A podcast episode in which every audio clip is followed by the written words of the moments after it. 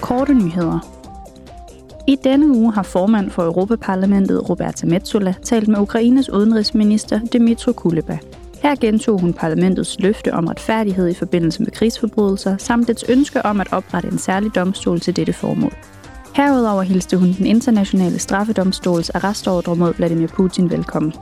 Metsola sagde desuden, at ulovligt deporterede børn skal genforenes med deres familier i Ukraine. Transport- og Turismeudvalget har i denne uge vedtaget et udkast til beslutning om en ny EU-ramme for mobilitet i byer. Ifølge udkastet er mobilitet i byerne afgørende for folks livskvalitet og en fungerende markedsøkonomi. For at reducere CO2-udledningen og mængden af trafikpropper i byerne har udvalgsmedlemmerne talt for en ændring til mere bæredygtig transport, som f.eks. samkørsel, offentlig transport, bæredygtig privat mobilitet og cykling.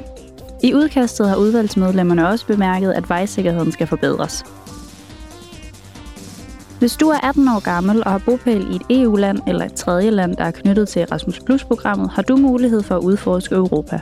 Indtil den 29. marts kan du nemlig søge om at deltage i Discover EU. Godkendte ansøgere får et rejsekort, som de kan bruge til rejser primært med toget. Dette giver mulighed for at opleve Europas fantastiske landskaber og dets mange forskellige byer.